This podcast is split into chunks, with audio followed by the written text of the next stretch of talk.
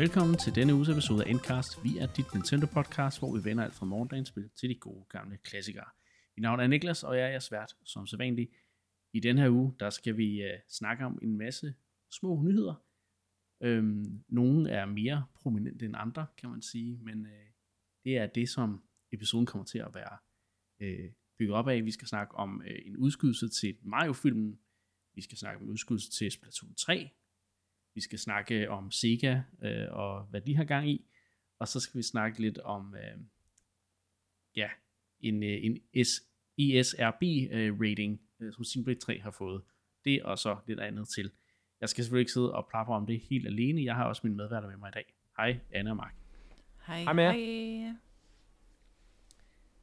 Ja, der er lidt, øh, lidt blandet på, på programmet i dag, men øh, til sammen kan jeg jo lige øh, sige, at øh, jeg er kommet godt i gang med mit Xenoblade-eventyr igen. Så øh, det er Jamen, back on track. Det er så nummer to.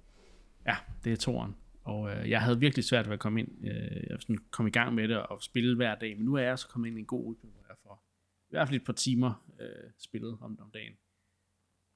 Så, øh, så jeg, jeg, jeg, jeg er ret øh, altså, optimistisk i forhold til at nå øh, at komme igennem toren, inden træerne jo allerede kommer der i slut juli. Så, Jamen, øh, hvordan er det så?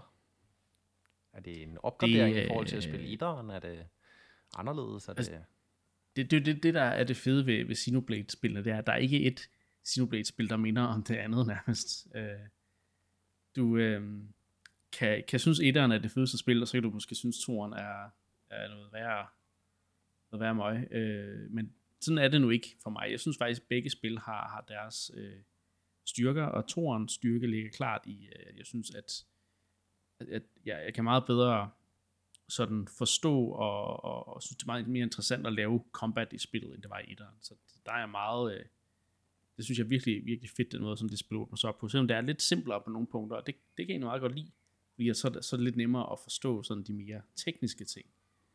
Øhm, og så har jeg fundet et stykke musik, jeg havde glemt, øh, som jeg var helt vild med dengang, øh, jeg spillede det første gang. Og det er sådan en, det er sådan en village, øh, der er inde i maven på en, en titan, som har øh, det, det altså smukkeste, sødeste stykke øh, village musik, og det, det er sådan nogle, altså det, det er noget af det i JRPGs, jeg virkelig sætter pris på, det er når, når de her små landsbyer, de har et eller andet, en eller anden ørehænger, man bare ikke kan, ja, kan slippe, så det har virkelig ramt et eller andet, øh, da jeg kom til den der landsby.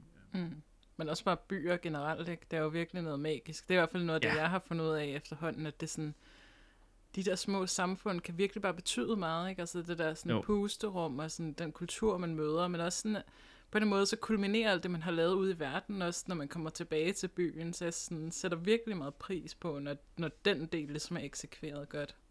Ja, og det synes jeg virkelig Monolith er gode til, altså især når, når man tænker tilbage på, hvad det Colony, Colony 9, ikke? hvor man mm. starter i etteren, altså mm. den by er bare virkelig nice, den er, den er så unik, mm. den måde med, med de der turrets, og der skal stoppe falling debris og sådan noget, og så er helt, altså den der hyggelige stemning, der bare er i Town Square og så videre. Og det er også noget det, øh, det, det er så en endnu mindre by end, end Colony, øh, Colony 9, så den er ret, øh, altså virkelig, virkelig hyggelig, den der lille landsby, og der, der er andre, altså de, de er virkelig gode til at lave byer, synes jeg også, i toren. Øh, historien er stadig sådan lidt, den, den er nem at forstå, øh, ligesom, altså et, når man har et, mål, et, et, et klart mål, og så ligesom, hvordan man kommer hen til det mål, der er lidt mere sådan, øh, ja, unclear, ikke? Øh, men, men jeg synes, det er okay, men, men karaktererne, jeg tror, ikke, jeg tror måske ikke, jeg, jeg relaterer lige så nemt til karaktererne i toren, som jeg gjorde i etteren. Øh, og det er måske et af mine største, det, det var nok derfor, jeg havde problemer med at komme ind i, i spillet, fordi jeg kunne ikke rigtig sådan, jeg kunne ikke rigtig sådan komme op og ringe over øh, Rex og, og Pyras øh, eventyr der. Øh, der er ligesom supporting cast, der er lidt mere øh, støtter op om det. Og så faktisk øh, i etteren, der spillede jeg jo med engelske stemmer, og det var jeg ret glad for. Fordi så kunne man bedre følge med i cutscenes, som ting, man skulle læse under, undertekster og så videre. Men i toeren har jeg faktisk, øh, fordi jeg synes, at, at stemmeskuespil i er markant dårligere, end det er i etteren. Så der er jeg faktisk skiftet over til japanske stemmer, og det har virkelig løftet oplevelsen for mig. Også fordi, at den der lidt mere japanske humor er meget mere øh, sådan tydelig i toeren, end den er i etteren. Altså, det er meget mere sådan anime tropes, øh, som toren kører på.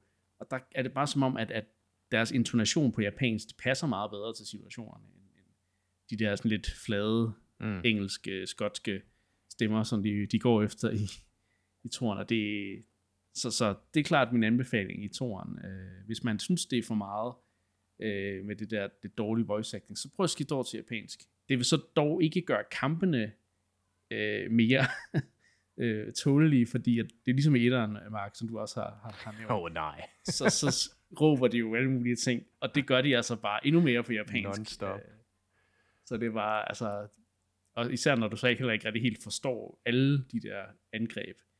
Øhm, min eneste anke med, med, med hedder det japansk, det var det er, at alle navnene, ikke alle navnene, men mange navnene er anderledes på japansk. For eksempel Pyra hedder ikke Pyra på japansk, den hedder Homoda. Øh, så, så når du står Pyra når, i underteksten, og, de, og han siger, uh, Rex siger Homoda, så er det sådan lidt, oh. what? Okay, der er sådan lidt lille disconnect, men det er bare sådan mindre ting. Øh, jeg synes klart, at, at spillet bliver løftet af, af, af det japanske stemmeskuespil, som virkelig har meget mere øh, sjæl på en eller anden måde. Ikke? Så. det er jo sådan en lille, lille nogle få kommentarer omkring Xenoblade 2. Ja, spændende. Øh, måske nogle, nogle, nogle råd til dem, der skal i gang med det. Det er jo godt at øh, vide, hvad der venter forude. Ja. ja jeg glæder når... mig også til at skrive igennem det. Ja. Men kampsystemet, der har jeg vir- det har virkelig klikket for mig. Øh, nice. Så det er noget, som jeg tror for mange, der klikker etterens kampsystem. Det gjorde det allerede for mig, men med toren, der har det virkelig, altså der har jeg opdaget, opdaget nogle ting, jeg ikke opdagede første gang, sådan, så jeg, jeg er lidt bedre forstår, hvad det er, jeg, jeg laver i kamp. Det starter sløvt ud, det er en langsom kamp til at starte med, men jo mere du unlocker i spillet, jo mere effektiv bliver du. jeg, er kun, jeg er kun 13 timer inde, eller sådan noget, så, så der er mere, endnu flere ting, jeg sikkert ikke har løst op for endnu. Uh, men det bliver nok, det, det, bliver, det bliver rigtig godt, tror jeg. Nå. Øhm, lad os starte med den første overskrift øh, i, i, i, øh, i den her uges episode. Det er øh, Mario-filmen. Mario-filmens premiere er blevet udskudt til april 2023. Og jeg skal jo lige minde om, den skulle have været udkommet til december, i hvert fald i Japan og USA. Øhm, jeg tror ikke rigtigt, vi har haft en europæisk udgivelsesdato på et tidspunkt endnu, men uh, der går nok også noget tid, fordi nu er, den altså blevet, nu er det altså først næste år, og, og, og vi er sikre om et års tid, at uh, vi får filmen at se. Um, ja. Ja, så er der i hvert fald ikke nogen, kan man sige, samspil mellem et eventuelt, med mindre det bliver, selvfølgelig også bliver udsat, men vi havde ja. op at vende i, var det forrige episode, det her med, at Mario Rabbids 2, Sparks of Hope, ja. er jo af insiderkilder værende betragtende som, at det udkommer her til december. Ja. Og vi spekulerede jo lidt i forhold til det her med, at det vil være et godt matchup med Mario-filmen. Altså ligesom der skal være et Mario-spil også, man kan gå ud og købe, når man har været i biografen og se ja. Mario-filmen, ikke? Og det kommer der jo så i hvert fald, hvad vi ved af lige nu, ikke til at være. Det, det, det er svært at se i hvert fald. Med mindre igen selvfølgelig Sparks of Hope også bliver udskudt. Det er jo ikke det, det tyder på lige nu. Men øh, vi ved det ikke. Vi har ikke nogen fast dato på det endnu. Og interessant nok, så er, er uh, Miyamoto stadigvæk meget sådan tæt forbundet med de her annonceringer. Uh, så i, i tweetet fra Nintendo America står, står startet med, This is uh, Miyamoto, og så fortæller om, at de, de desværre må, ja, må udskyde uh, udgivelsen, men at det, altså, det, det, det bliver ventetiden værd, uh, mener han. Ja, det er sådan noget seriøs magt, man har, når man lige kan overtage hele sådan et uh, Twitter-apparat der fra Nintendo. og bare sige, nu skal ja. jeg sige noget, og det skal, der skal stå der mig. Ja. Ja, men det, han er jo øh, ikonet over i alle ikoner inden for spiludvikling, ikke? Så. Det er jo det. Jo, og så er han jo Marios far, ikke? Altså, det er jo også det, der jo, er ved, ved det er det. Altså, og jeg tror, en, den, en af de primære grunde til, at han er så allesteds nærværende i forhold til den film, er jo ligesom, at han har det markat, at det er jo Marios skaber, og selvfølgelig mm. skal han ligesom på en eller anden måde være forbundet med, hvad der jo så ikke er debuten, uh, Marios debut på det store lærred, skal vi ej forglemme, men jo i hvert fald i nyere tid bliver sådan en ny begyndelse for noget, kan man sige, mere passiv Mario-underholdning i form af, af film. Og, Men ikke de håber, at folk de glemmer, at, at han har været på et store lærred før, og de anser det som hans debut. Øh, det er den måde, som den film blev... Nej, hvad siger du, Jeg siger bare, det er i hvert fald ikke noget, de sådan øh, ynder at minde os om. Altså, det, det, er ikke, det er ikke noget, der lige bliver tweetet om. Sådan, kan I huske, at der faktisk har været en Mario-film før? det, det er det. Det kommer Hvad var jeres favoritscene i den film? Øh, nu skal du høre. Um. Ja, de snakker ikke engang om den gamle Mario-serie, der kørte på amerikansk tv. Eller? Nej, den er så. også sådan er med årene fadet mere og mere ud i glemmebogen, selvom den vel trods alt var en, en del bedre, eller hvad man skal sige. Ja, det må man sige. Det var, det var sgu... Så kan vi altid altså diskutere god, øh... de der sketches med amerikanske wrestlere og whatnot indimellem, men... Ja, det havde sin charme, vil jeg sige. Men, uh... men det var lidt, det var lidt cringe. Um... Det synes man dog ikke dengang, når man var barn. Det var da bare det vildeste. Det var det. At se uh, en, en vaskeægte levende Mario og Luigi. Det er uha. Det var vildt. Og så selvfølgelig var, var højdepunktet selvfølgelig de her tegnefilms øh, sekvenser. Ikke? Øh, så. Nå. Øh, men altså, om det betyder noget for mig jo Rapid Sparks of Hope, det ved jeg ikke. Altså, det, det, jeg har stadig ikke et håb om, at det når at komme ud i, uh, i 2022. Uh, jeg tror, det vil være et rigtig stærkt mm. spil at slutte af med. Ja, det tror jeg også. inden Pokémon, ikke? Jeg tror ikke, det er så vigtigt, at der lige kommer sådan en dag for dag, øh, hvad hedder det, lancering af et film og et spil samtidig. Jeg tror, det er fint nok, det er bare i nogenlunde samme vindue, og det er der jo stadig mulighed for her, må man sige. Men sjovt nok, at det er uden for Nintendos finansår. Altså, det er sådan lige efter det nye, et nyt finansår er startet. Det plejer altid at være, at de gerne vil have ting, sådan at de, de lige når at komme ud inden marts. Men det er jo selvfølgelig også en film, så det, den, den har måske ikke de samme regler som et spil, øh, eller et eller andet øh, i, den, i den forstand. Øh, det synes jeg bare, det, det, det stusser jeg bare lidt over, at det er sådan en, ja. en måned efter finansåret er sluttet. Ikke? ja. Det kan være, at de ikke uh, har de store forhåbninger efter at have set arbejdet indtil videre. ah. ah, jeg tror, de har høje, høje håb for den her film, i forhold til at, at skabe den her cross-media øh, presence, som de jo har prøvet at arbejde på de sidste fem års tid og sådan noget, ikke? Øhm, med forlystelsesparker og, og snak om Netflix-serier, som der aldrig er blevet til noget. det er selvfølgelig kun rygter. Ja, men øhm, ja, jeg, jeg glæder mig stadig til at se øh, den der film, og jeg tror på en eller anden måde, det bliver... Ej, det ved ikke, om det bliver nemmere for mig at, at sådan, tage mig sammen til at se den, fordi det er jo, det er jo hvis det er, altså det er, det er jo samme øh, periode, som Breath of the Wild 2 måske udkommer i, ikke? Hvis de holder Spring 2023-perioden. Øh, så øh, ja. Jo. Der skal det kan være, jeg ikke har tid til at se den film. Who, who knows? Ja, du kan ikke lige finde halvanden time til at se lidt Mario og lade Zelda ligge, fordi... Ah. Så det skal nok ikke være på øh, sådan release-dagen, at øh, filmen udkommer. Nej. Nej. Det bliver en, en, øh, en hel en heldags oplevelse at skulle se Mario. Så øh, vi må se, om jeg kan, jeg kan tage en dag fri fra Breath of the Wild 2, mindre det først udkommer i maj. Who knows? Det, det kan jo også være.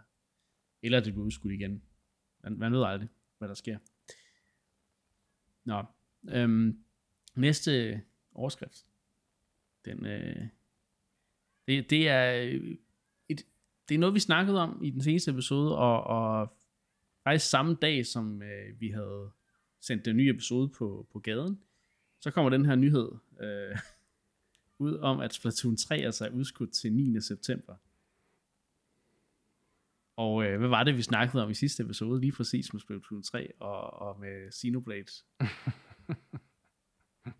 ja, det var jo altså netop til vores det, forsvar, så kan vi dokumentere, at episoden var uploadet før den gik live før, at den her annoncering kom ud, fordi ellers så kunne vi jo sidde her og være ekstra bagkloge. Men det var jo, som vi snakkede om, og og, og jeg blandt andet teoretiseret, at, øh, at, at den her Xenoblade-forskydning kom altså på, på, på baggrund af en, en, en, kan man sige, mindre god nyhed, at der var et andet spil, der var udskudt, og det var selvfølgelig Splatoon 3, som vi snakkede om, fordi det mm. skulle ligesom have udfyldt det her sommervindue, og, øh, og det er så ikke blevet klar til det, og deraf har man så haft muligheden, fordi Xenoblade er færdigt, at rykke rundt på de to simpelthen.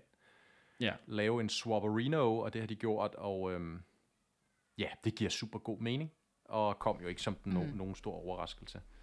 Da vi og igen, det nej, og... Ja. ja.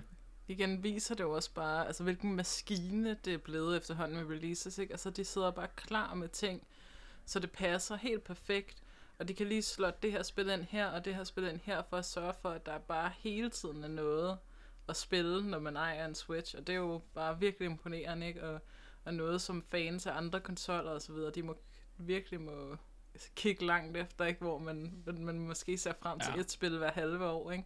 Her der jo, får vi bare altså, noget hver eneste være, måned. Det kan være Xbox, de har Game Pass, hvor de kan få nogle tredjeparts ting ud, sådan, og lave det ligesom til sådan en uge, nu kommer der snart noget spændende, men altså, stakkels Sony-fans, der sidder der og skal kigge meget langt mellem uh, udgivelser, og så kommer Nintendo bare og siger, ja, vi har næsten et spil til hver måned. Der ja. er noget, vi har øh, hvad det, udviklet in-house, ikke? Sådan lidt, wow, wow. Det må man nok sige. Det er nok også fordi, at der er nogle af deres spil er lidt, der er lidt færre penge, der går ind i at lave dem, end der er øh, til de helt store Sony-spil. Som der det er jo det. Men så har man alle sammen med AAA milliard, million mm. øh, eventyr, ikke? Så. Mm. Men så ser man så fordelene her, ikke? Med at de så kan jo. have mange flere produktioner i gang på samme tid. Men Splatoon 3 udskud jeg, som jeg, jeg tror jeg fik det nævnt sidste gang. Jeg, jeg holder stadig fast i, jeg tror, det er godt øh, for spillet, fordi øhm, altså, jeg tror også, det var et tweet, du linkede, øh, Mark, hvor der en, der snakkede om, at jamen, vi ved ikke helt, hvad er det Splatoon 3 kan, som de to andre spil ikke kunne. Det har vi også snakket om flere gange i programmet. Ikke? Altså, jeg mangler stadig at se X-faktoren. Øh, se, hvad, hvorfor er det, jeg skal have træerne.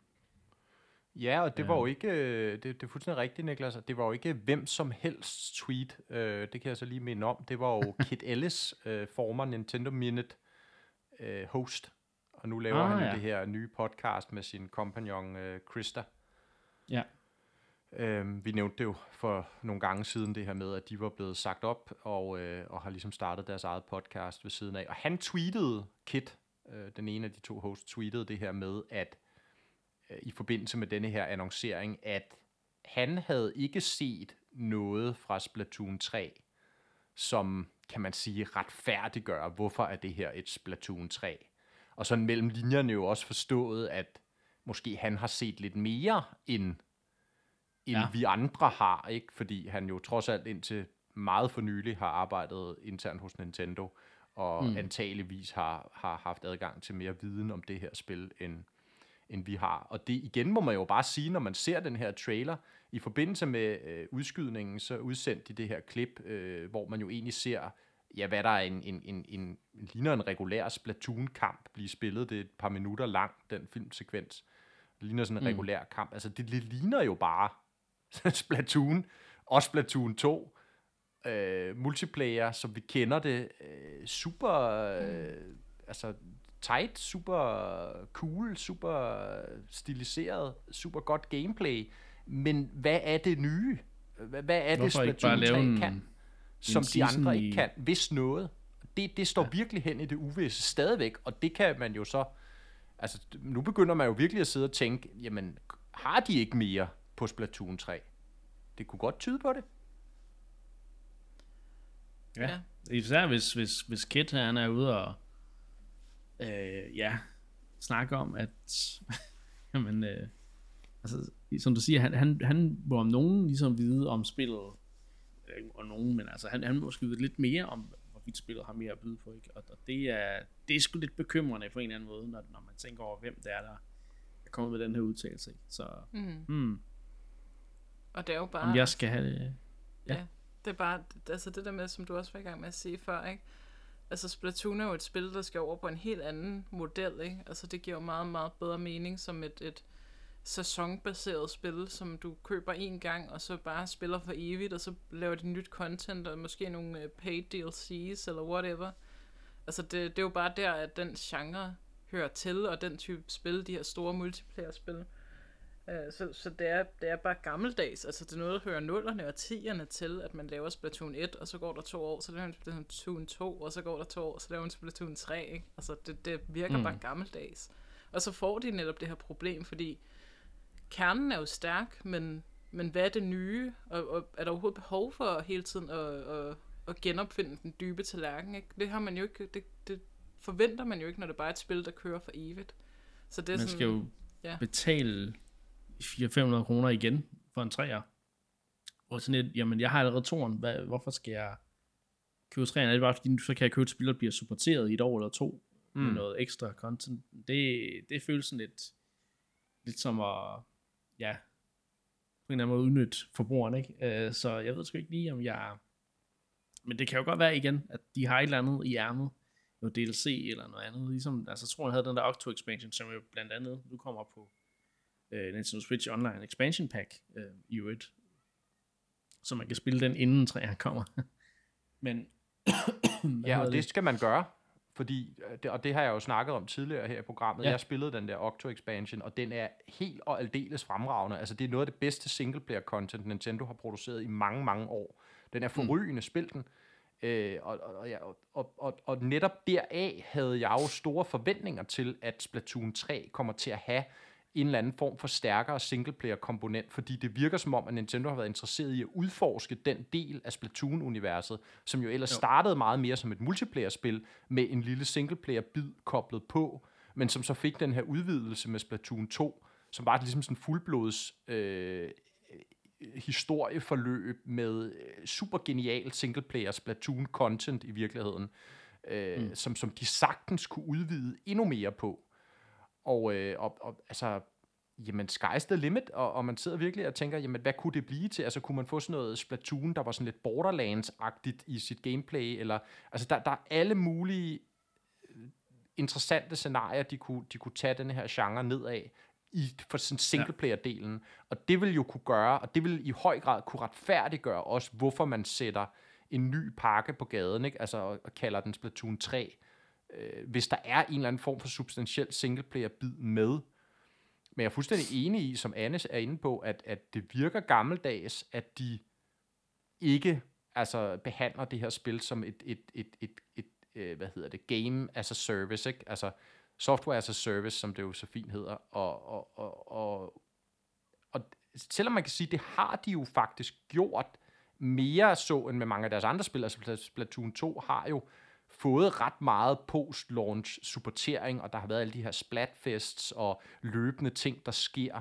Men det er klart, det er ligesom droslet ned nu i forbindelse med, at der skal så sælges et nyt stort Splatoon 3.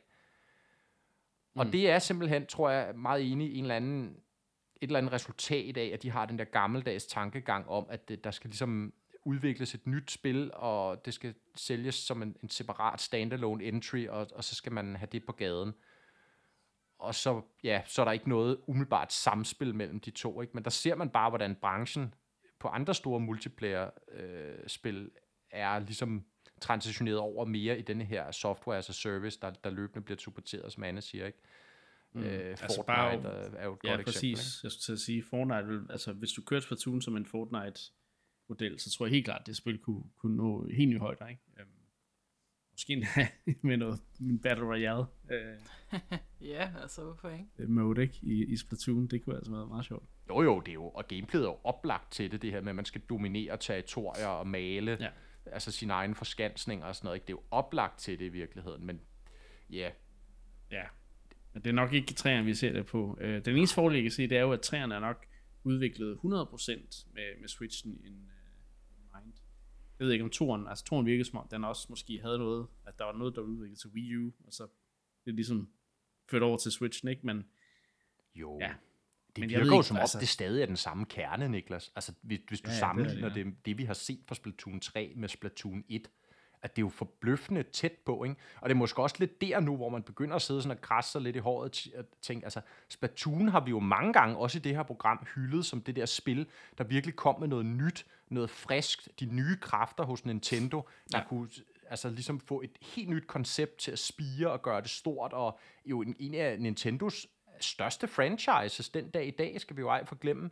Men det er som om, at efter det der sådan indledningsvise øh, hook, eller hvad man skal sige, så, så er det stagneret lidt på sådan den, den kreative del af det. De, de, det virker i hvert fald som om, at de har svært ved at finde ud af, hvor skal konceptet tages hen, øh, når Splatoon 3 er ligesom så familiært i forhold til toeren, ikke? Og, og det begynder jo. at sidde og undre lidt, synes jeg. Ja, vi, vi må se, når spillet kommer, øh, om, om der er et eller andet, men jeg, jeg har i hvert fald svært ved lige nu at, at sige til mig selv, at jeg skal, jeg skal bruge penge på det her spil, fordi øh, så mange timer har jeg trods alt heller ikke i Splatoon 2. Øhm, så, men til gengæld, når jeg har expansion pack og Splatoon 2, så kan jeg det mindste prøve Octo Expansion DLC'en. Og det skal du gøre. Ja, det, det ved jeg, du synes. Vi må se, om jeg, jeg, får, jeg får presset det ind imellem Xenoblade-spil og, og nye udgivelser. Men nu skal vi øh, nu skal vi snakke om et helt andet firma, uh, som der selvfølgelig udgiver ting på Switch, men uh, det er jo Nintendos gamle rival, som ikke er deres rival mere, Sega. Hm.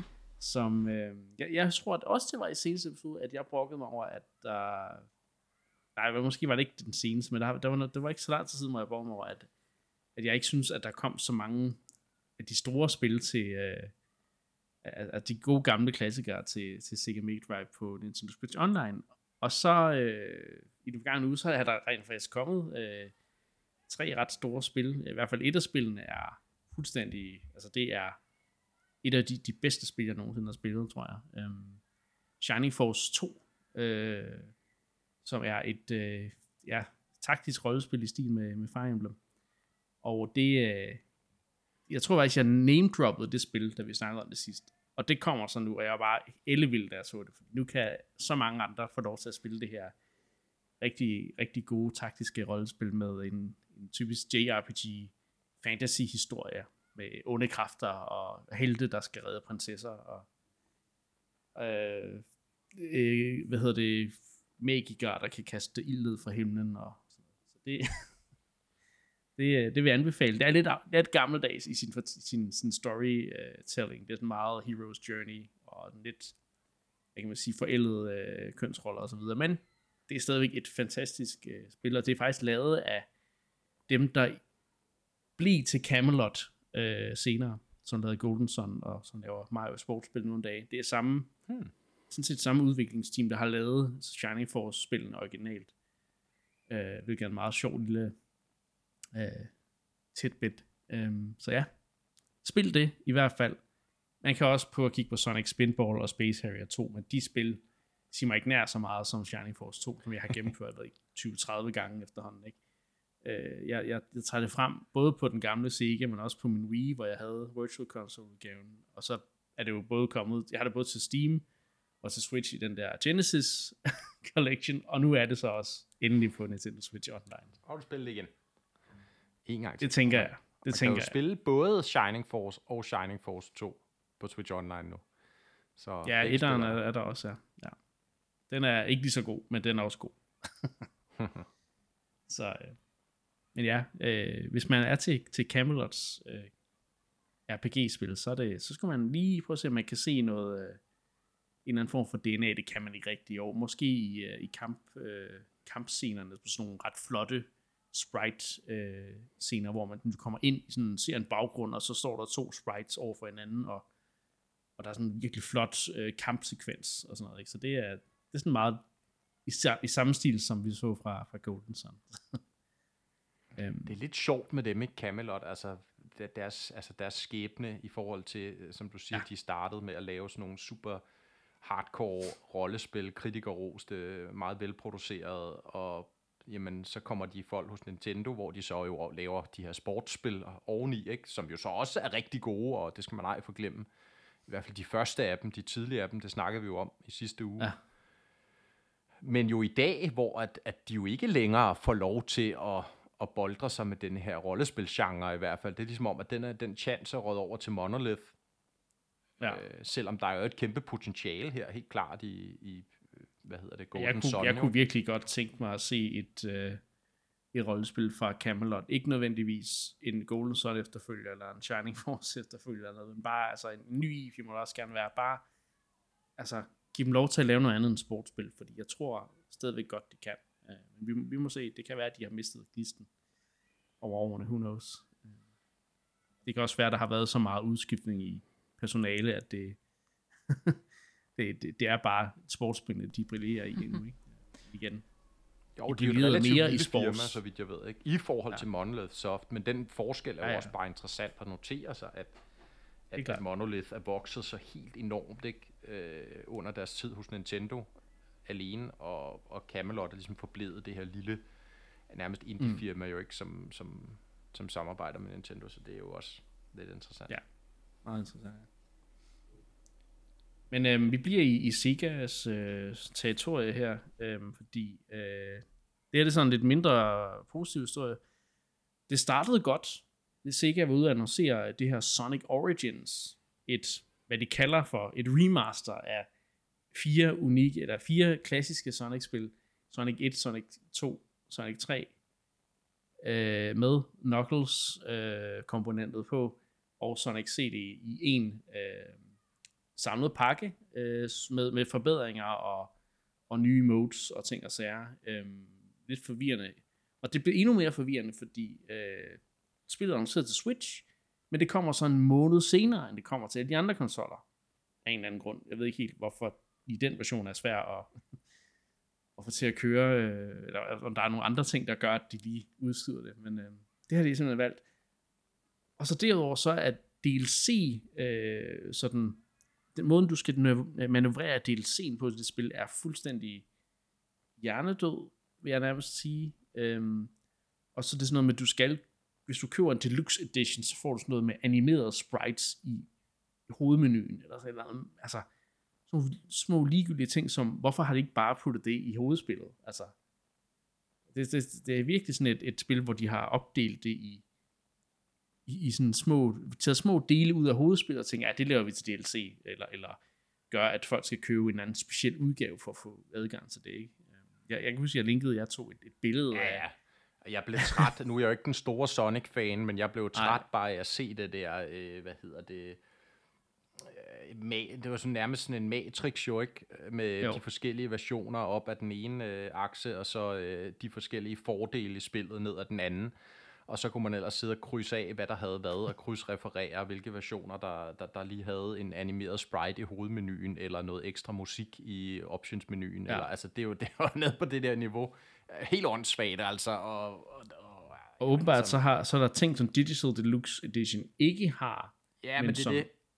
standard Dash-packen har, og som Premium Fun Pack. Altså, det er fordi, der er noget af det, der så er DLC, og noget af det, der men det er virkelig, altså det er et helvede.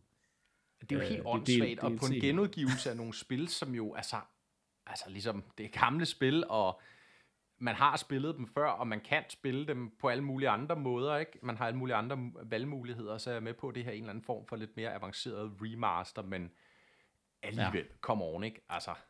Der skulle åbenbart også være en af de her, øh, øh, der var involveret, en af de personer, øh, sådan fan, fra fan-community, der ligesom var med til at at lave øh, Sonic Mania, som jo er et fantastisk øh, love letter til, til Sonic-spil, og så var et nyt øh, 2D Sonic-spil. Ikke?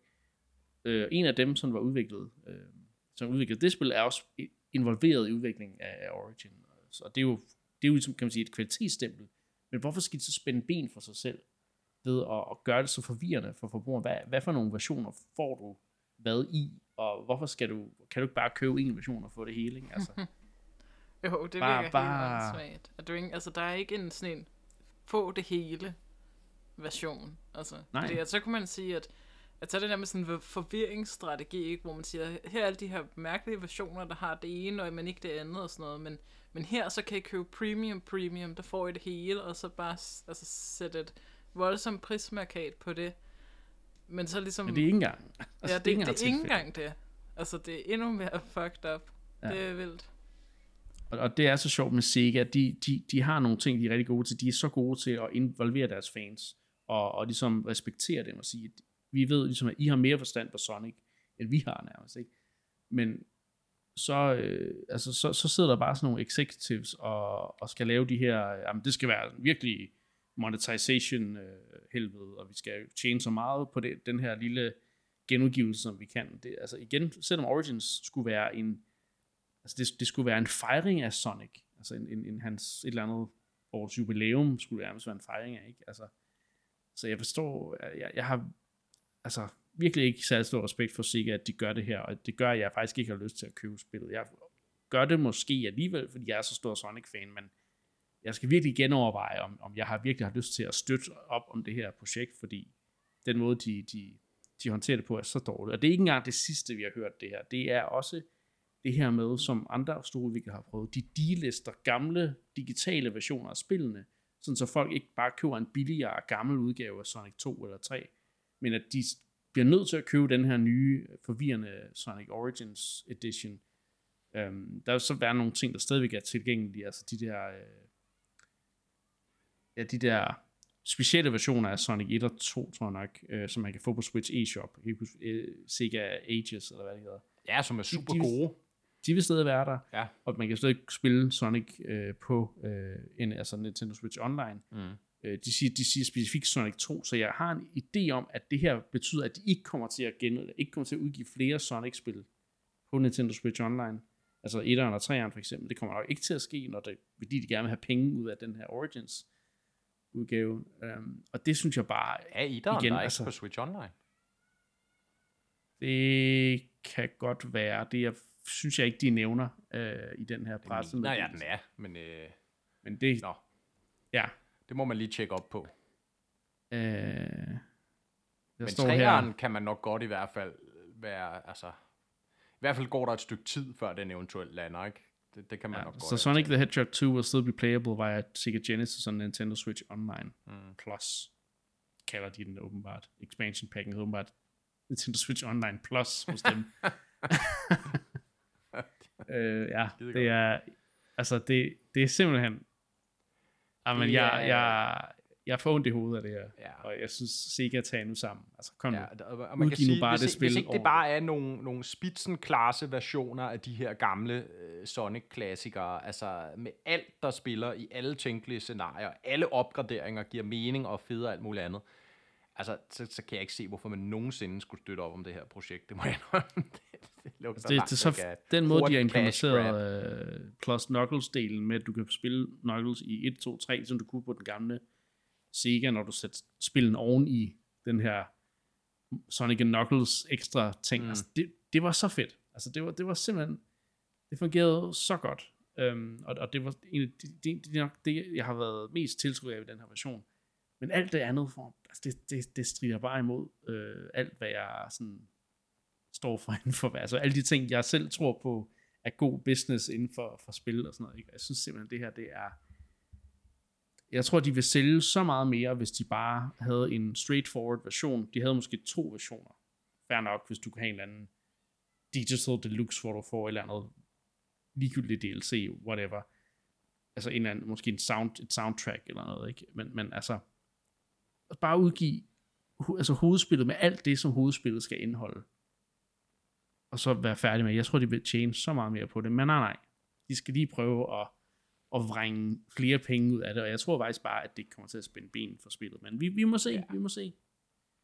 Jeg, og så jeg, i forvejen, jeg, som du indled, indlag, eller indledte med at sige, som Switch-ejer skal man, får man så også lige lov at vente lidt ekstra ja. på de her spil. Ikke? Og der kan man jo også godt sidde sådan lidt og tænke, okay, Switch, som jo måske hvis jeg skulle udvikle de spil, vil være min primære platform. Vi ved, det er en platform, hvor at platformers klarer sig godt. Altså 2D-spil, øh, indie-spil helt generelt jo ikke.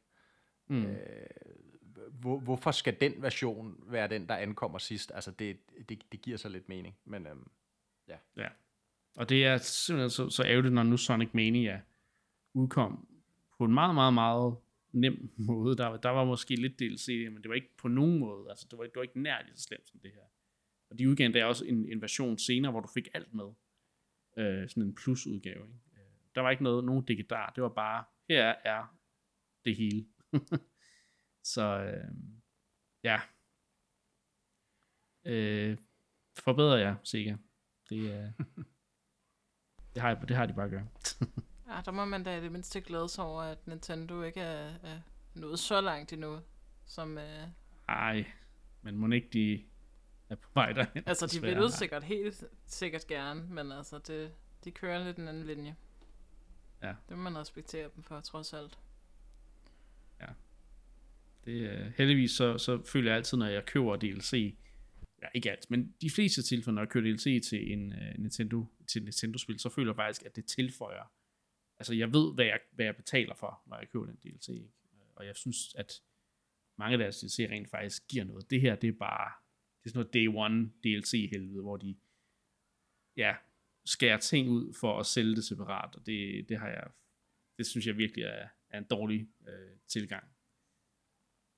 Så. Og det er antiforbrugerisk øh, af helvede til.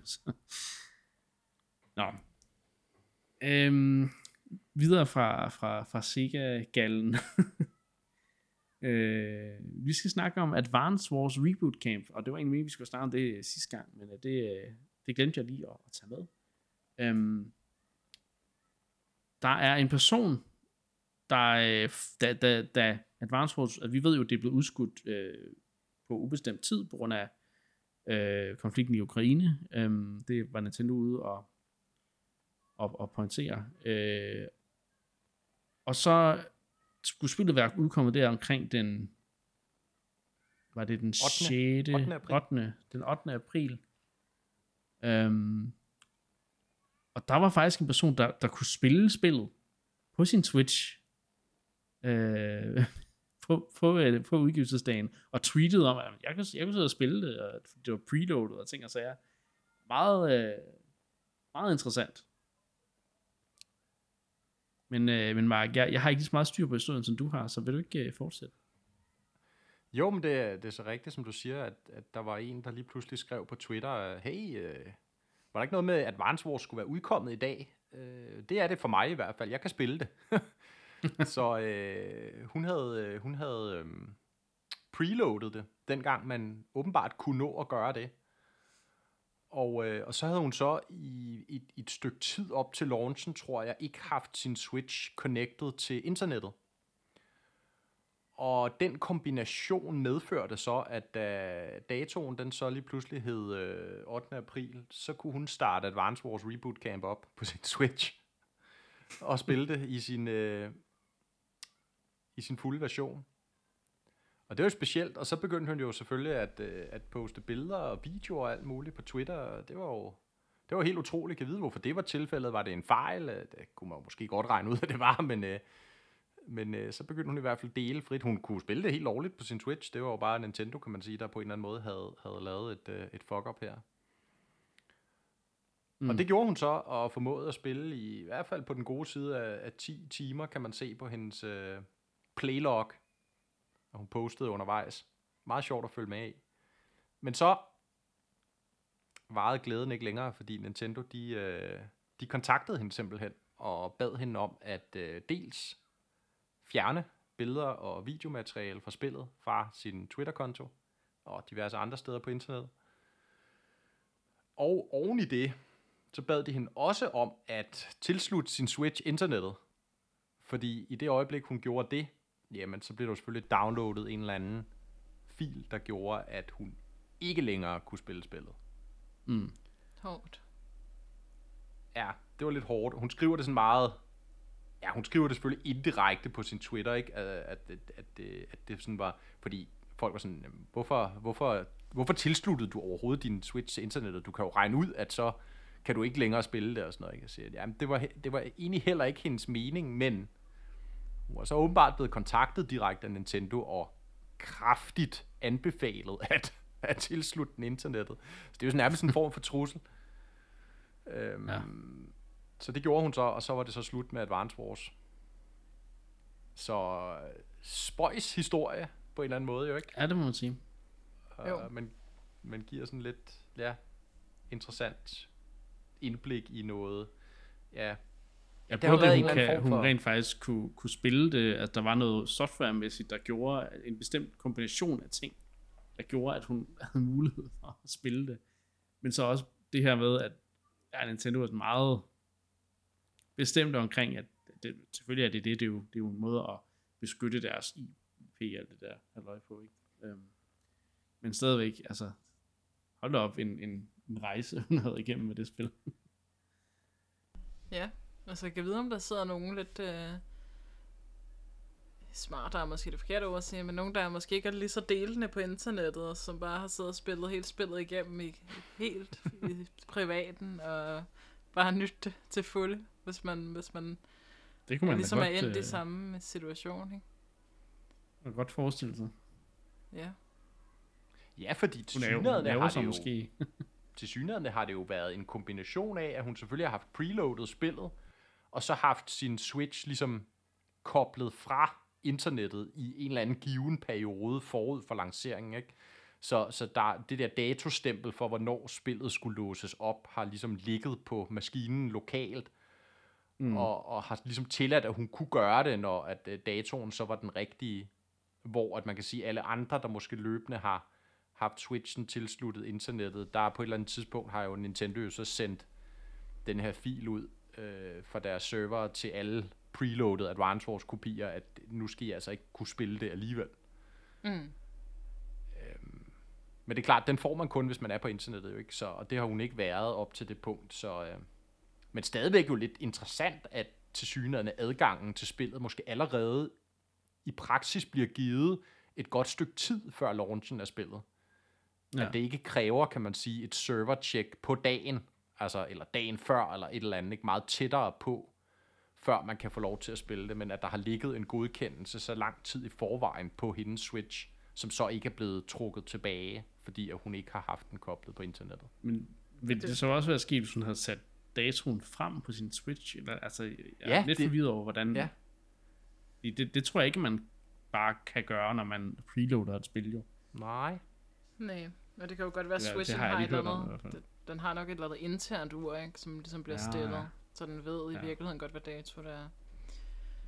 Ja, eller filen, man får, den har en indbygget timer. ja, det, det kan også godt være, ja. Ja, det er i hvert fald interessant at se, at nogle af de her lidt mere tekniske ting komme frem i lyset mm. her ved mm. den her historie her. Ikke? Mm, men det er jo også en meget unik situation, ikke? Altså, det er jo nok sjældent, at øh, man ligesom uploader spillet til sådan, så det er tilgængeligt som preload.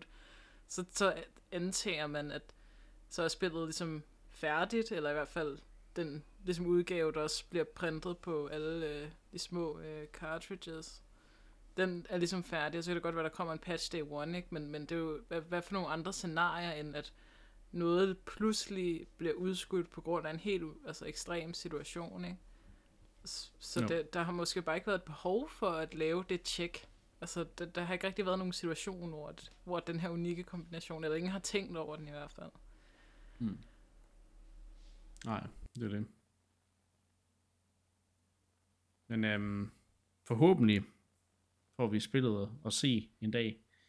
Forhåbentlig kom, bliver det genudgivet. Øh, ikke mm. genudgivet, men gen, udgivet, jo på en måde genudgivet, når der har været ude hos nogle mennesker, men ja, altså at, at de rent faktisk udgiver det øh, forhåbentlig øh, inden året om.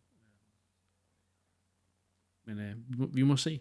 Vi må se, øh, hvordan det spil øh, skæbne kommer til at, at være. Ja, det er jo uforudselige tider jo. Det må man sige. I den grad.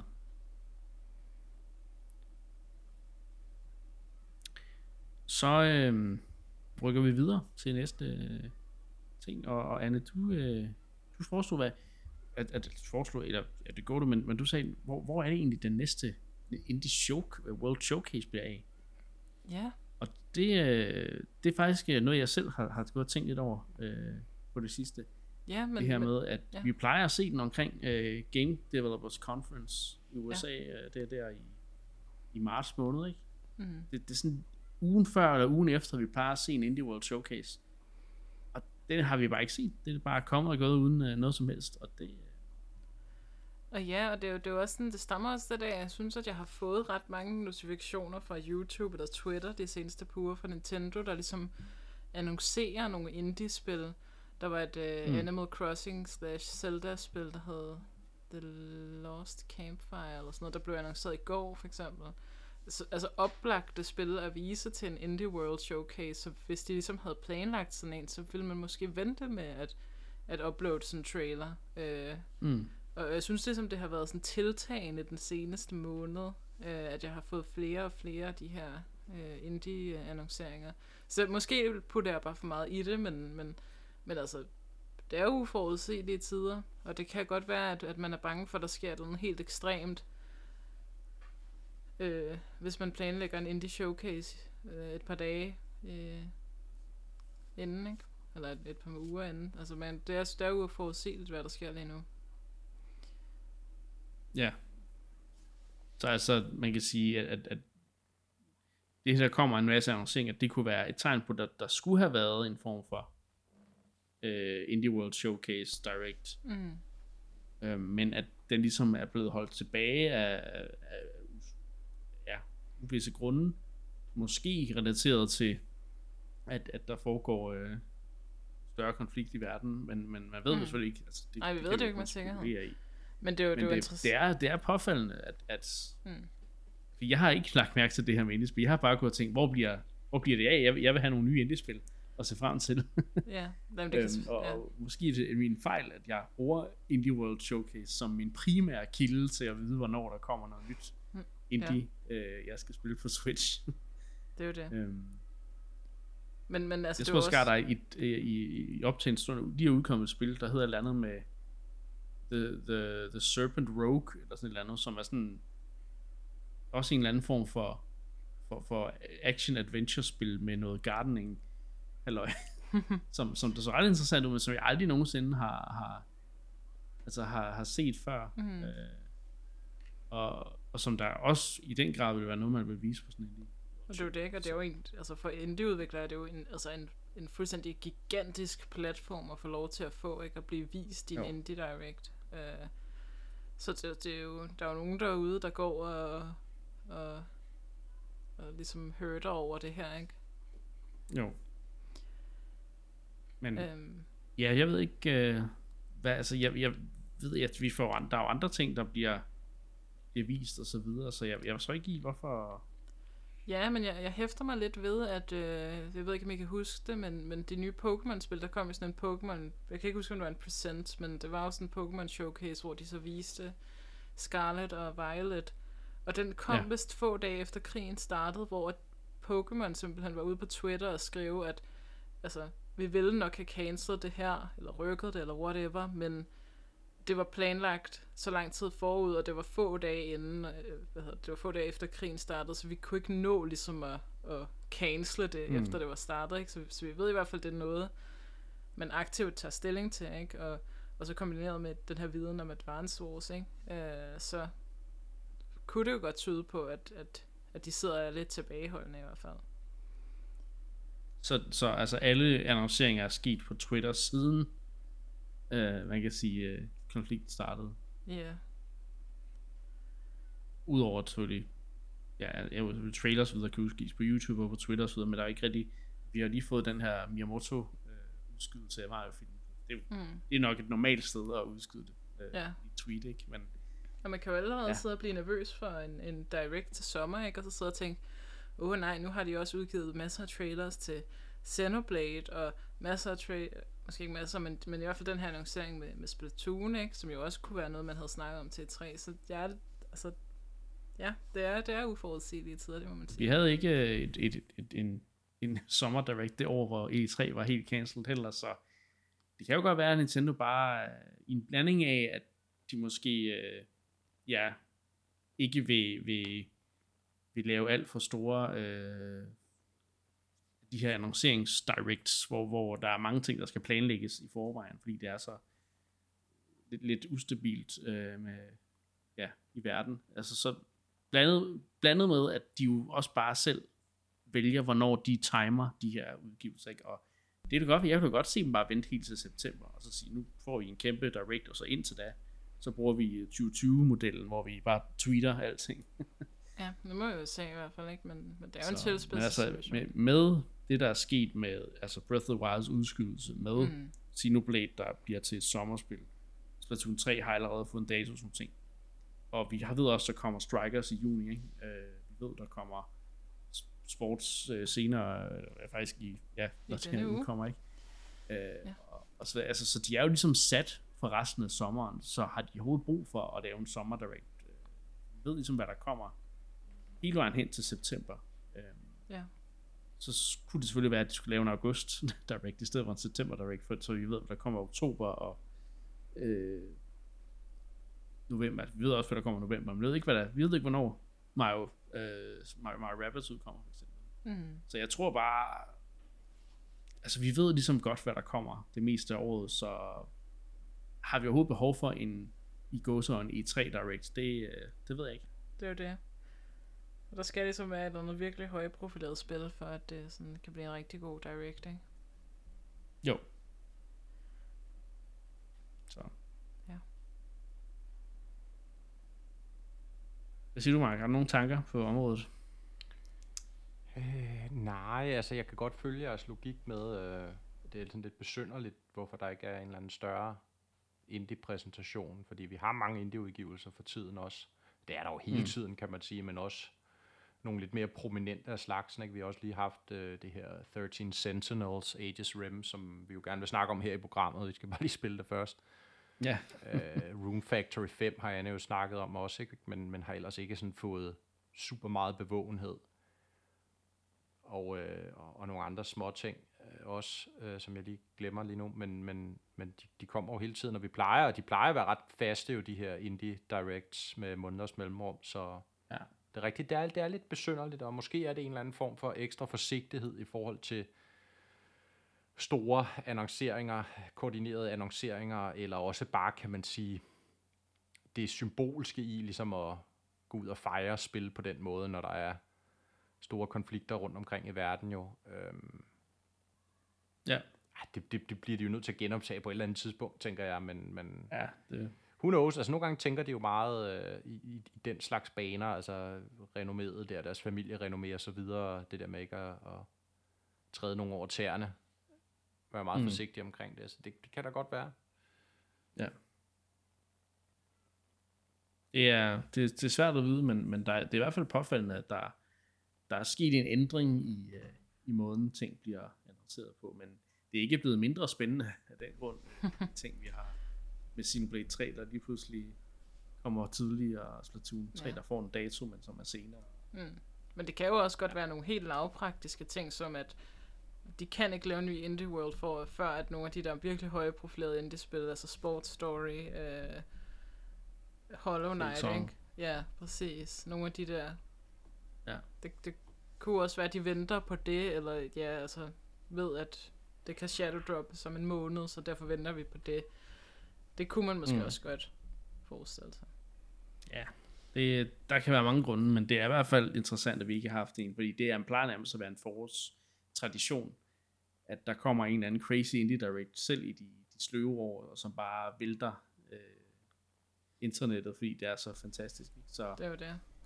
Ja, ja og typisk ja, har vi jo snakket om, at de her forår har mange, altså har, har de seneste par år også lidt været båret frem af indie-spillene, fordi det ja. typisk måske er der, Nintendo har været lidt sådan tyndslidte på, på udgivelserne, hvis, hvis det endelig skulle være.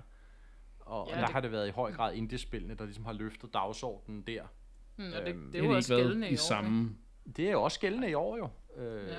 Så Især efter at Advance Wars ligesom måtte lide øh, den ja. udskydelse der, ikke? eller annullering måske endda vi har trods alt haft øh, altså Kirby øh, til at, som flagship, og er ikke det. vi har et nyt Switch Sports og sådan noget. Ikke? Det er mere maj måned, der måske ikke rigtig har et... Ja, maj og juni, ikke? Altså, hvis du ikke er til multiplayer, så, så, kunne det, altså, så er der brug for de der indie-spil til at bære singleplayer-oplevelserne. Ja, det kan man sige.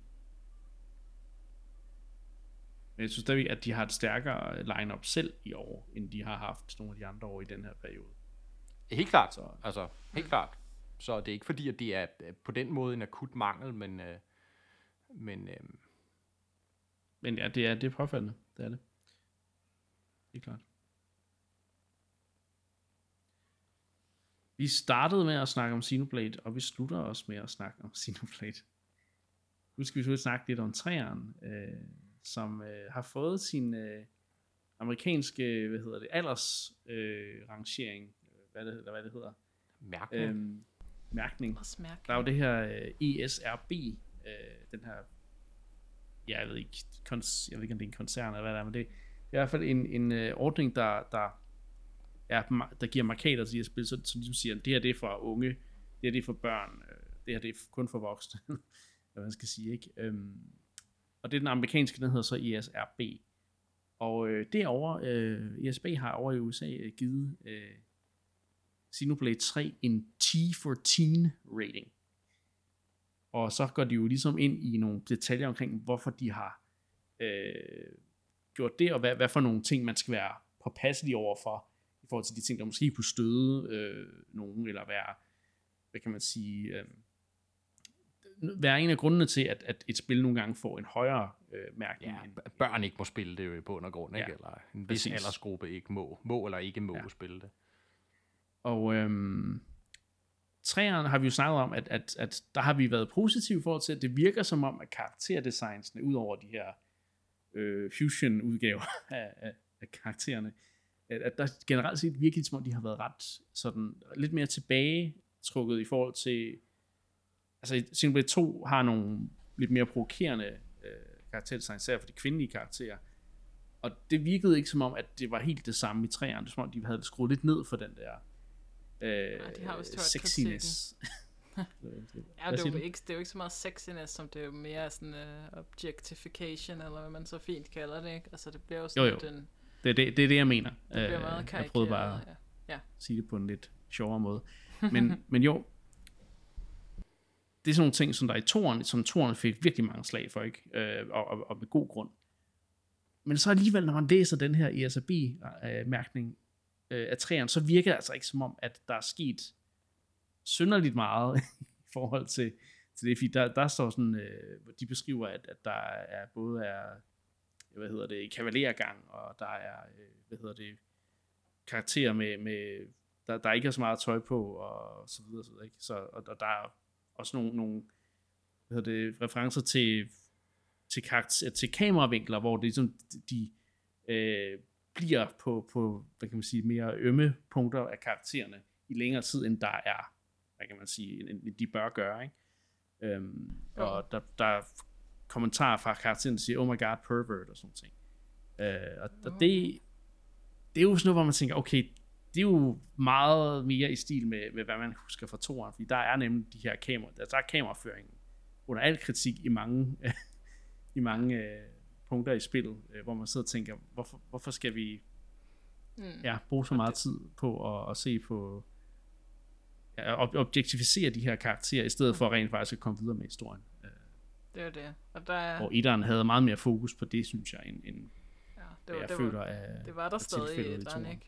Men, uh, 100 procent. Det, det altså, det, især i den der remastered udgave. Ja, det var en underlig drejning, det tog i toeren, ikke? Det blev sådan altså, skruet virkelig op, ikke? Og Især Pyra-karaktererne jo. Så. Det taler, taler meget til den japanske ja. altså den her, altså der, over Japan, der, der har de, altså der er de meget mere, hvad kan man sige,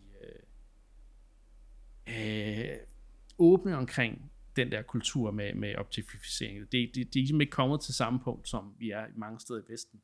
Og det viser virkelig, altså i de her anime-baserede spil, viser det sig virkelig, fordi at, at det mm. er, det er en meget, meget stor del af anime-kulturen, øh, desværre, og det, og det, det er som om, de bare har dobblet ned på, på den her, øh, de her anime-tropes øh, i, i de seneste på spil, øh, som etteren ikke bare lige så meget præg af, øh, men mm. som toeren især bare præg af. Ikke kun negativt, men også de her, altså humoren, mm. den måde humoren bliver fremvist ja. på i toeren, er meget mere animificeret, end den er i mm. etteren. Så det virker som om på den her øh, beskrivelse, at det er noget, de, de stadigvæk har i træerne. Øh, men om det bliver lige så, i lige så høj grad som i toren, det ved jeg ikke. Men... Mm, altså man kan jo i hvert fald sige, at, øh, at de main characters, vi har set, bortset fra de der sådan super øh, robot-titan fusion karakterer. ja.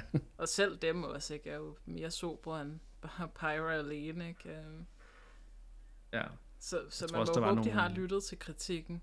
Uh, nogle Xenoblade X designs, der vist var sådan lidt problematisk, ikke? Så, så ja, ja, det virkede i hvert fald, altså de, de første trailers, øh, vi har set, der synes jeg i hvert fald, der føler jeg i hvert fald, at mm. det er ja, et lidt, et, en helt anden retning, de går med designet, ikke? Um, jo. Derudover så... Mere væk, øh, end ja. hvad de har gjort tidligere. Altså man skal jo ikke tage fejl af, at de gør jo også det her, fordi det er ekstremt populært. Som du siger, altså det er jo en del af kulturen, men det er det jo også, fordi det, populært på en eller anden måde. Ikke? Altså, der er jo en målgruppe, jo, jo. som synes, at det her er tiders, og det er man jo i bund og grund i sin fine ret til. Ikke? Og så er der så alle, alle os andre, der måske ønsker noget andet, øh, og, og, og, og, og håber, ja. at det går mere i den retning. Ikke? Og det synes jo. jeg, der er jo noget, der tyder på, at de trods alt har lyttet til, i hvert fald kan man sige, fremstillingen af det, at de har gemt det lidt væk, måske ikke, altså, men, ja. men at det jo stadig er der, fordi selvfølgelig ønsker de ikke ja. at pisse en stor del af deres fanskare af, for hvem det her er en en, en del af den her spilserie, mm. ikke? Og, og, og nu ved jeg godt, altså i forhold til det, vi snakker om i etteren, ikke? Nu, nu er jeg jo selv nået et, et godt stykke længere ind i etteren, end jeg, end jeg nogensinde tidligere har været. Og der vil jeg jo godt nok også sige, at, at, at der begynder det altså også ligesom at vise sit, sit, øh, sit ansigt, den her objektivisering. Ikke? Altså både, kan man sige, figurgalleriet generelt, den måde igen, kønsroller, den måde øh, deres personager ligesom er på, øh, ja. kønnene imellem. Øh, men jo også selvfølgelig det tøj, de har på. Altså øh, nogle af de der kostymer, man får i, i Xenoblade, altså foruden at, at, at jeg tager mig til ansigtet og tænker, hvad, hvad er det dog for noget fjollet gear, I har designet? Altså, lige nu tror jeg, at lige nu tror jeg, at der er sådan en jungle, eller er lige kommet videre for sådan en jungle, og det gear, man ligesom kunne få i den jungle der. Altså for kvinderne, der var det bare hardcore bikini med en fjer i håret, eller sådan noget, ikke? Og, og, og, og for mændene, der var det så også bar kasse, men så nogle skinbukser, et eller andet, ikke? De, de var sådan ja, lidt mere sobre, men, men ultimativt også, altså, ja, ja sådan okay. jeg, jeg holder mig mest til deres, øh, til deres menende kostymer. Det mest ja, der må man så det mindste give, at de har addet muligheden for, at man bare selv vælger, hvad for noget gear man gerne vil have på, og så kan man jo glædeligt tage det Ja, ja, ja selvfølgelig. Altså, hvis jeg ikke vil kigge på det, så kan jeg lade være med at kigge på det. Ikke? Men igen, altså forstå mig ret. Pointen er, altså hvis man tager den her item og giver til Shulk, jamen så får han en eller anden stor rustning på. Hvis man tager og giver den til Charla, så får hun en bikini på. Ikke? Altså, jo, jo, jo, jo. Så, så det, det er jo, ja. altså det ligger jo, og vi ved godt, det er jo en stor øh, gammel tradition, det her er jo ikke, øh, det er ingen ny ting, men, men det ligger bare, altså ret dybt i Xenoblade-serien virker det til allerede for det første spil. Øh, og det som har jeg i hvert fald, synes jeg, fået øjnene mere op for, end, end når man sådan umiddelbart kiggede på det. Det var som om, det var bedre gemt væk der også. Det kommer øh, først senere i spillet, kan ja, man sige. præcis, ikke? Fordi Hvor de første 10 timer måske, der, der opdager du det nok ikke. Nej, øh. Og så, og så kommer og så kommer toeren så ikke hvor det hvor det så som I siger går, går helt amok ikke det er bare in your face nærmest fuldstændig altså fuldstændig skamløst jo ikke og kameravinkler også bliver meget værre og så videre øh, men øhm, og, og nu her med træeren ja vi må se. Jeg, jeg tror nu stadig nok, det skal være der i ret nævneværdig grad. Men, men måske er det gemt lidt væk igen, ligesom i Xenoblade ja. 1, fordi de trods alt godt ved, der er at, at, at, at, at, at også nogle forældre, der skal ud og købe det her til deres børn og sådan noget, ikke? og måske ikke lige synes, at det er det fedeste at give, og, og alle sådan nogle ting. Så. Og alle deres kvindelige spillere, som måske synes, det er lidt dis, altså disrespektfuldt over for dem.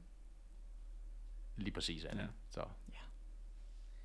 Ja, så, øh, men, men udover den her del af det, som jo så de, går meget, de jo bruger meget tid på i de her beskrivelser, øh, så er der også, øh, hvor de, de går hurtigt over, at øh, der er så også bandeord, øh, som asshole og sådan noget, der bliver, øh, der bliver brugt i uh-huh. spillet, og der er referencer og, og visning af alkohol. Uh. Og der er nogen, der siger, at øh, uh, nej. Øh, eller andet med, ja, gider du ikke øh, give mig en øl, eller meget, meget supert og meget, meget Det kan godt se, så skal der en uh, teen rating på der. Men, ja. men altså i USA, der går de jo, altså det at der er bandeord, det er jo, altså de bliver, de, de, de, bruger, de bliver nødt til at censurere bandeordet i beskrivelsen af ja, teksten. det er ret morsomt. så det er sådan lidt, okay, og i, uh. kontra i, i, i Vesten, hvor jeg er lidt mere, ja, i Vesten, i Europa, i Vesten, wow.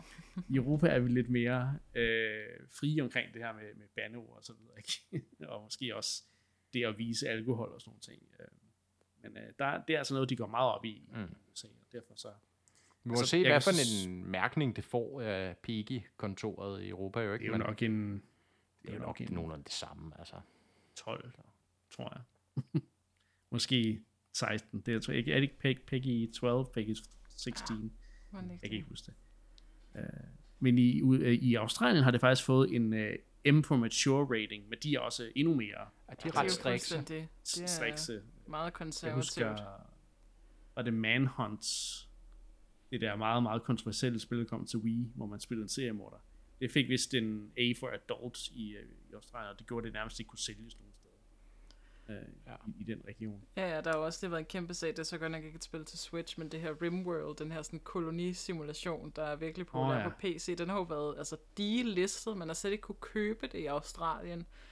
og det var sådan noget med, fordi at det tillader, jeg kan ikke huske præcis, hvad det er, men det var stået i retning af, fordi man kan, det tillader, at man kan, hvad hedder det, kan være kannibal, eller, altså det er sådan nogle, det er sådan nogle mm. helt åndssvage ting, ikke?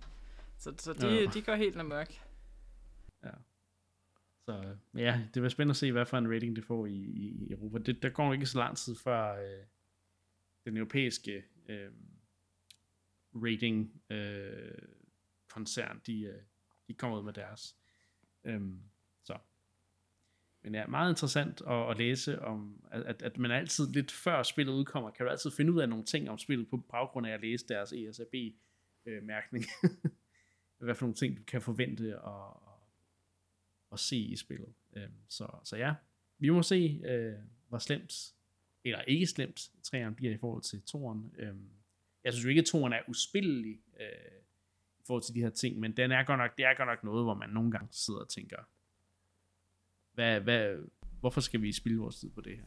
Men, ja, det er et spil, hvor man generelt godt kunne tænke sig at kunne skifte tøjet på de karakterer, man skal spendere. Ja, og, og sjovt nok har, har ikke den funktion øh, i det spil, ja. men det er så også fordi, der ikke rigtig er armor sets i spillet. Ja. Desværre. Rex, han kunne også godt bruge noget pænere tøj. Jeg synes, han har det perfekte tøj. Øh, det er så fordi, han, som jeg siger, han minder lidt om Mega Man fra Mega Man Legends. Så det, er det eneste. Men det er godt nok et, et, et, et fjollet stykke outfit, han har på. Det må man øh, sige. Så. Der er ikke nogen, der slår, øh, hvad hedder han, øh, Dunbans øh, oprindelige outfit i uh, Xenoblade 1. Det er godt nok øh, classy. ja, det, det kan jeg godt lide. Jo, men han har jo nærmest også sådan en top på. Altså, der er også, det rammer jo også lidt de mandlige karakterer. Jeg er med på, at det er stadig måske lidt uligevægtigt, men det rammer jo også lidt dem, ikke? Altså, at de skal rende rundt i barkasse, eller ja, han, han har sådan nærmest sådan en, en metaltop på, ikke? Hvor man kan se navlen og sådan noget. Det er sådan meget specielt. Ja, det, det, ja, det er de der specielle ting. Men hans, hans hovedoutfit, main outfit, hans... Nå, det kan jeg så ikke huske. Det, er, det er sådan en, en meget, meget øh, flot... Sådan, lidt, lidt øh, nærmest som om han skal i byen og, og og på fin restaurant. Ja. Og han har sådan vest og kappe og sådan noget, ikke? Ja, ja. Så jeg det, ja. Han rundt med sin katana, men uh, ja, jeg er måske også lidt oh, ja, Donban, det var links. Rain, jeg tænkte på selvfølgelig. Det var ikke oh, ja, nej, han er meget uh, mere sådan, ja. han er sådan lidt fotomodel. Gentle, ja. mandlig fotomodel. Ja. Dunban er lidt mere... Men, men det er jo også bare det, altså det er jo lige så meget det egentlig, jeg advokerer for, fordi en ting er, at der er, man kan sige, der er de her blikfangselementer, der tiltaler til en bestemt målgruppe, det er jo, hvad det er. Men det er jo også lige så meget, kan man sige, hvad betyder det for repræsentationen af figurerne? Og en af tingene, mm. som Xenoblade jo slår sig meget op på, selvfølgelig, det er jo sin historiefortælling, og det er jo også noget af det, som vi sidder og fremhæver, og andre fremhæver, når de mm. anbefaler spil, siger, historiefortælling er så fed, figurgalleriet er så fedt og sådan noget, ikke? Og der kan jeg jo selv konstatere nu, øh, har jeg spillet længere ind i etteren, ikke, at nogle af de her objektiviserende ting, de holder bare figurerne tilbage. Altså det går ud mm. over deres troværdighed, eller, eller man kan sige, hvor meget du kan hvor meget jeg i hvert fald kan ligesom leve mig ind i det, de struggles, de har, eller de roller, de har, fordi at, at, at der så kommer en historiefortælling, eller en historiefortæller kombineret med en, en, en, en grafisk designer, der laver et eller andet outfit slash øh, personkarakteristik af en af de kvindelige figurer for eksempel, eller de mandlige figurer, det går også lidt den vej, som bare er så håbløst, altså forældet og, og, og klichépræget, at, at, at det, så kan jeg bare ikke på samme måde leve mig ind i de der sådan store story beats, hvor at virkelig bølgerne går højt, og, og man skal føle med de her figurer. Det bliver sværere for mig, og det er egentlig, altså kan man sige, det er måske virkelig den primære grund til os, at jeg ønsker, at, at, at de her ting bliver lidt mere tonet ned, øh, og, og bliver lidt mere nuanceret, fordi det giver altså i sidste ende noget bedre historiefortælling og, og, og figurrepræsentation, jo, ikke? Mm, det er godt jeg godt, øh, godt følge dig i, at øh, man skal også kunne tage, altså man skal også kunne leve sig ind i, i, i karakterernes, ja, øh, som du siger, deres, deres udfordringer i, i spillet, de skal gå igennem, og det bliver bare om en sværere, når, når deres outfit og ikke helt hænger sammen med den karakter, de prøver at, at vise i historien.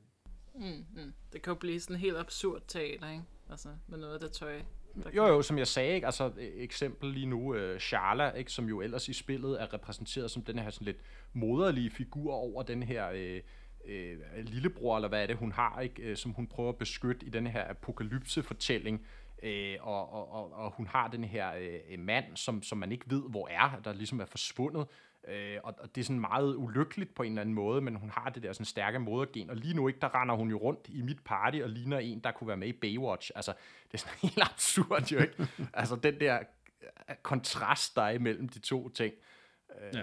som, hmm. ja, vi må se, om det en eller anden dag forbedrer sig. Men, men lige nu virker det godt nok meget altså, låst fast med Xenoblade-serien. Også man kan sige, nu, nu er der også nogen, der, der elsker serien for det der, og, og, og, og dem til side sætter man så også, hvis man ændrer det for radikalt. Så spørgsmålet er, kan man sige, kan, kan Xenoblade-serien så ligesom rettes op på den front rigtigt, øh, eller, eller skal der ligesom noget ja. nyt til, eller hvad? Men det er også bare lidt sjovt, jo Nintendo generelt, som det her familiefirma, ikke, som altid snakker ofte om, det går op i netop ikke at træde folk over tæerne, og være meget sådan ordentlige og pæne og rene og så videre, ikke? Og så alligevel, så, så kommer der sådan noget som, som i det her spil, som er sådan rimelig full on. Øh, ikke knap så familievenligt måske. De cater i hvert fald meget til, til den japanske øh, ungdoms populærkultur på den måde, ikke? og det, det er ikke noget, man ser dem gøre i de andre spil, de laver. Så det er sådan lidt, der er nogle bestemte titler, for eksempel Fire Emblem eller øh, Xenoblade, hvor det er sådan lidt, det, det, det er sådan lidt mærkeligt på en eller anden måde. Øh, det er sådan lidt mærkeligt skift i, i tone øh, fra Nintendos side af. mm. på bestemte punkter, og det, det er sådan lidt. Men jeg, jeg tror, at træerne har måske den bedste chance for at forene alle de her aspekter af serien. Øhm, altså alle de forskellige audiences, fordi det, det føles, som jeg har sagt, som om de tager noget fra alle spillene. De tager noget fra etteren, tager noget fra X, de tager noget fra toeren. Mm. Og så tager de også og laver det til sit helt eget i træerne. Ikke? Så jeg har ret, jeg har virkelig store forventninger til det her spil. Og, og jo mere vi snakker om de gamle spil, jo mere vi snakker om træerne, jo mere hyped bliver faktisk på at spille det. Øh, så jeg, jeg tror faktisk, det er det første spil i serien, jeg har været så så hyped på at, at spille. Øh, de andre har det, altså etteren samlede jeg sådan lidt op, jeg skulle se, hvad det var. Jeg havde hørt godt om det, øh, fordi det var del af den der, det der Project Rainfall, eller hvad det var. Øhm, og toeren købte jeg, fordi der var ikke rigtig andet at spille. Øh, jeg skulle, jeg skulle alt det nye store, der kom til Switch det år. Ikke? Øh, man skulle bare have noget at bruge, bruge øh, og spille på sin Switch. Så. Øh. Men træerne her, det ser jeg oprigtigt øh, virkelig frem til, og, og har store øh, forventninger til det. Det er længe siden, jeg har kunne sige det om et, et JRPG, så ja, det er det mindste, det er det mindste positivt. Men vi må se, hvor, hvor slemt eller ikke slemt de her ting bliver i træerne. Jeg glæder mig til at snakke mere om alle de aspekter. Det kommer vi helt sikkert til at, at, at gå i dybden med i vores analyse og anmeldelse af Simplay 3. Øh, og nu er der ikke så lang tid til. Der er små tre måneder eller sådan noget. Ikke? Så. Ja, det bliver spændende. Det var, hvad vi havde på programmet i dag. Øhm, vi har snakket om Mario-filmen, der er blevet udskudt. Vi har snakket om Splatoon 3, der er blevet udskudt. Vi har snakket om, at Sega øh, har udgivet nogle gode spil på Nintendo Switch Online, men Sonic Origins er nok øh, et sted, hvor de spænder ben for sig selv med DLC-helvede og så videre. Så vi snakker om, at der er en, øh, der har fået lov til at spille Advance Wars Reboot Camp i en kort periode, indtil Nintendo altså satte en stopper for det. Øhm, og så har vi snakket om, at der ikke har været nogen Indie World Showcase i et stykke tid, og hvor bliver den af? Og så har vi selvfølgelig snakket om Simplay 3's ESRB-mærkning. Øh, og det var det, vi havde på programmet for i dag, så nu er der ikke andet at sige end tak, fordi I lyttede med, og så lyser vi ud næste gang.